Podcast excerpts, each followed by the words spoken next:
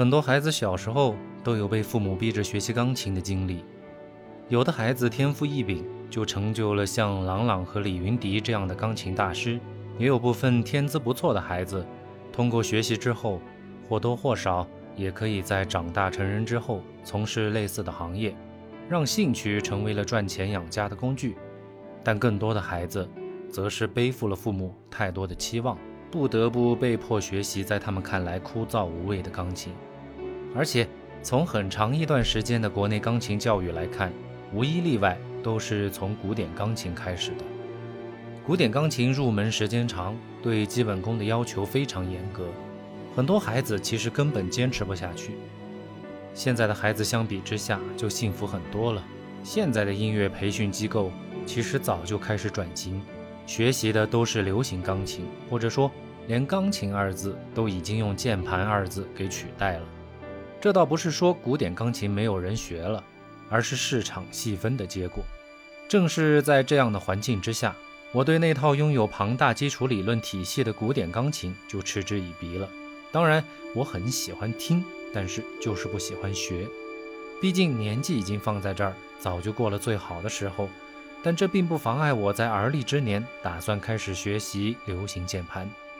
我其实也只想达到自娱自乐的程度即可，但就算仅仅只是只有这样一点要求，学习起来也还是挺要命的。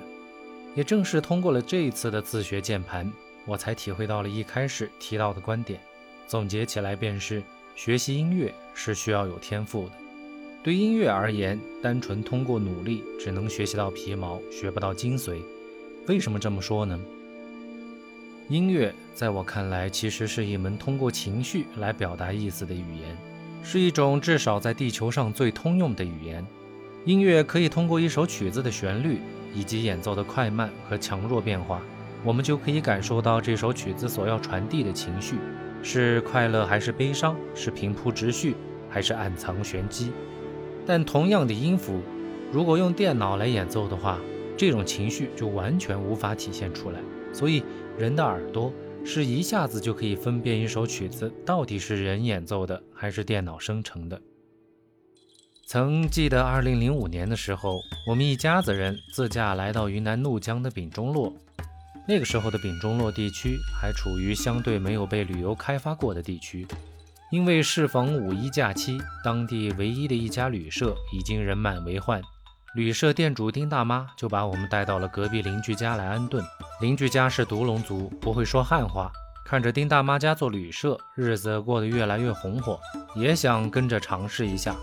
可是语言上的障碍让他们又有些畏首畏尾。这次丁大妈家客满，我们就成为了他们家第一批试验旅客。虽然住宿条件相比起丁大妈家确实要落后一些，不过被褥、床垫这些都是全新的，再加上主人殷勤地开着拖拉机，愣跑到城里去给我们买来了崭新的牙刷和口杯，我们的心里也就更加踏实了。当时抵达客栈的时候已经不早，安顿下来之后，在丁大妈的翻译沟通帮助下，店家为我们做了一桌极为丰盛的晚餐。我们也不客气，毕竟钱是给到位的，就大快朵颐起来。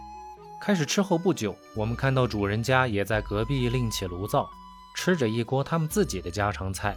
家里人也互相推杯换盏，气氛挺好，这就引起了我们的兴趣。于是乎，我们这边有几个人就开始尝试用手舞足蹈的方式和主人家开始沟通，并频频举起酒杯相互敬酒。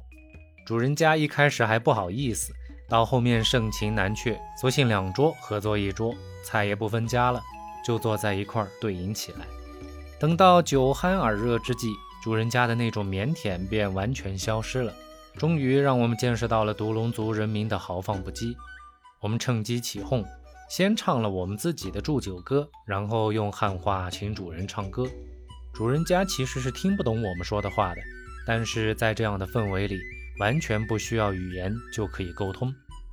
主人家借着酒劲儿，接连唱了好几首独龙山歌，唱起来之后就一发不可收拾了，索性在院中点起了一堆篝火，拉着我们又跳又唱，经历了一场我至今难忘的篝火晚会。这就是音乐的魔力。说回到钢琴，我那时候是打算自学的，所以压根儿没有考虑过报班。一是因为年纪大了，不好意思和小孩坐在一块儿学习，再一个就是时间上也不是特别自由，毕竟孩子都已经好几岁了。于是找来一套台湾著名的钢琴教育家林文信老师的十二个小时学会流行钢琴的教程。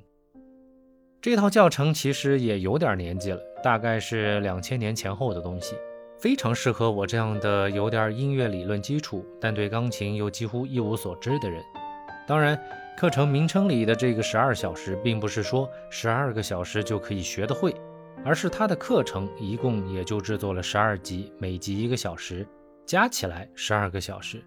每个小时的课程由浅入深，循序渐进，你别说，我还真就慢慢的，大概花费了两个星期的时间，就算是入了门了。当然，直到把它课程里的曲子全部弹熟，大概也还是花了将近半年的时间。不过经过这一次的自学，我再次深深地感受到了天赋对于学习的至关重要。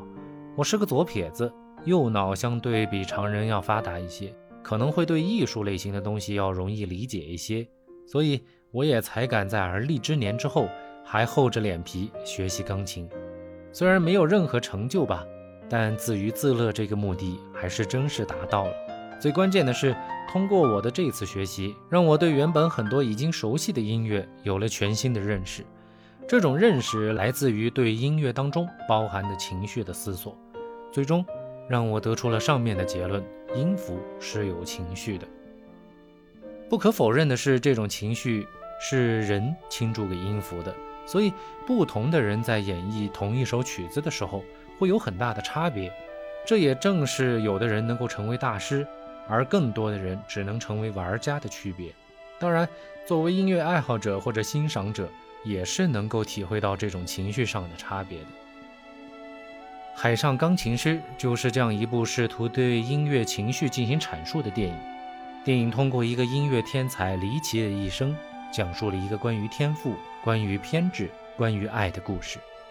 故事在这里我就不做讲述了，还是希望大家能够自己去看、去欣赏，去体会这个故事的离奇和现实的残酷。剧本非常有野心，导演也足够胆大，但本就是音乐相关题材的电影，那么配乐的重任又该由谁来承担呢？最终担纲配乐的大师还是我们上一期给大家介绍的埃尼奥·莫里康内。埃尼奥和本片的导演朱塞佩·托纳多雷也是多年合作的黄金搭档，所以导演想要什么，埃尼奥心里不言自明。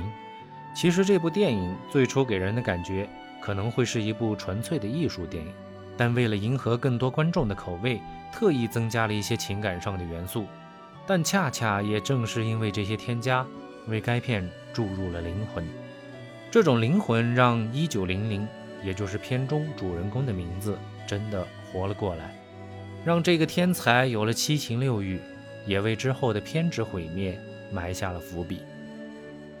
正是这种令人惋惜的而不是大团圆的结局，让该片无论在故事性上还是艺术成就上都取得了相当不错的成绩。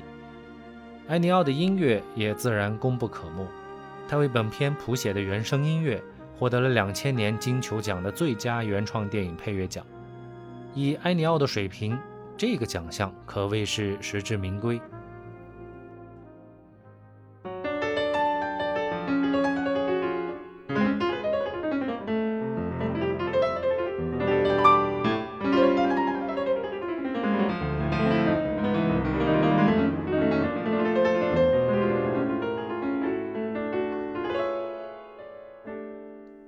第一首一九零零电影原版主题曲 Playing Love。 有些小伙伴看到了这个 Playing 放在 Love 前面，一九零零又刚好是钢琴家，就会不自觉地翻译成演奏爱情，这是极其错误的。要知道，这首曲子是出现在一九零零接受了唱片公司的录音要求之后，本来是想弹奏一首快节奏的炫技爵士乐的，这也才有了开头那段华丽的音符。但紧接着一九零零就通过舷窗看到了一个女孩的身影，是那么的让她心动，于是音符急转直下，手指不自觉地变得温柔起来，简单的音符从害羞到爱慕，又从爱慕到炽热，最后又趋于平淡，将一九零零对爱情的懵懂、向往和看透看淡表现得淋漓尽致。通过这样一首曲子，一九零零似乎就已经把人世间最为复杂的爱情居然看得清清楚楚、明明白白。当他后面再次遇到这个女孩的时候，表现出来的样子就已经像是一个过来人一样。所以这首曲子我个人认为应该翻译作演绎爱情，可能更为恰当。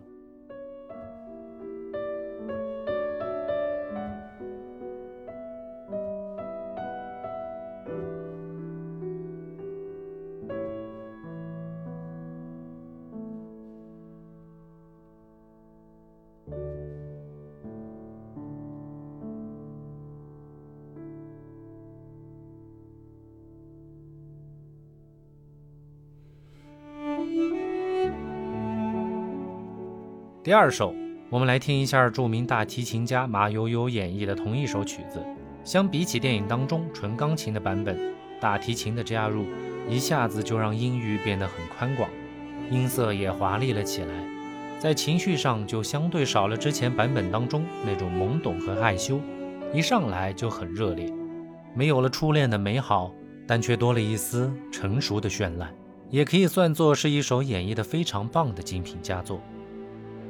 有的小伙伴可能会认为一九零零就是个纯粹虚构的故事，是电影导演的一种乌托邦式的精神寄托，而我通过观看电影和聆听原声音乐之后，我感觉其实一九零零是我们每一个人，我们之所以在长大之后、变老之后不愿意离开自己的家乡出去闯荡，不愿意接受新鲜的事物，只能时不时在夜深人静的时候怀念过去的美好，来冲击自己早已被生活折磨得麻木的心灵。这其实就是心中的那条船，我们总是固执地建造它，不愿离开它，但嘴上却永远都不肯承认。也许正是因为这个原因，海上钢琴师这个虚构的故事却可以让每一个观众泪流满面。很多人以为自己是在同情一九零零的遭遇和结局，殊不知其实所有的人都是被一九零零触碰到了自己内心那个孤独但偏执的灵魂。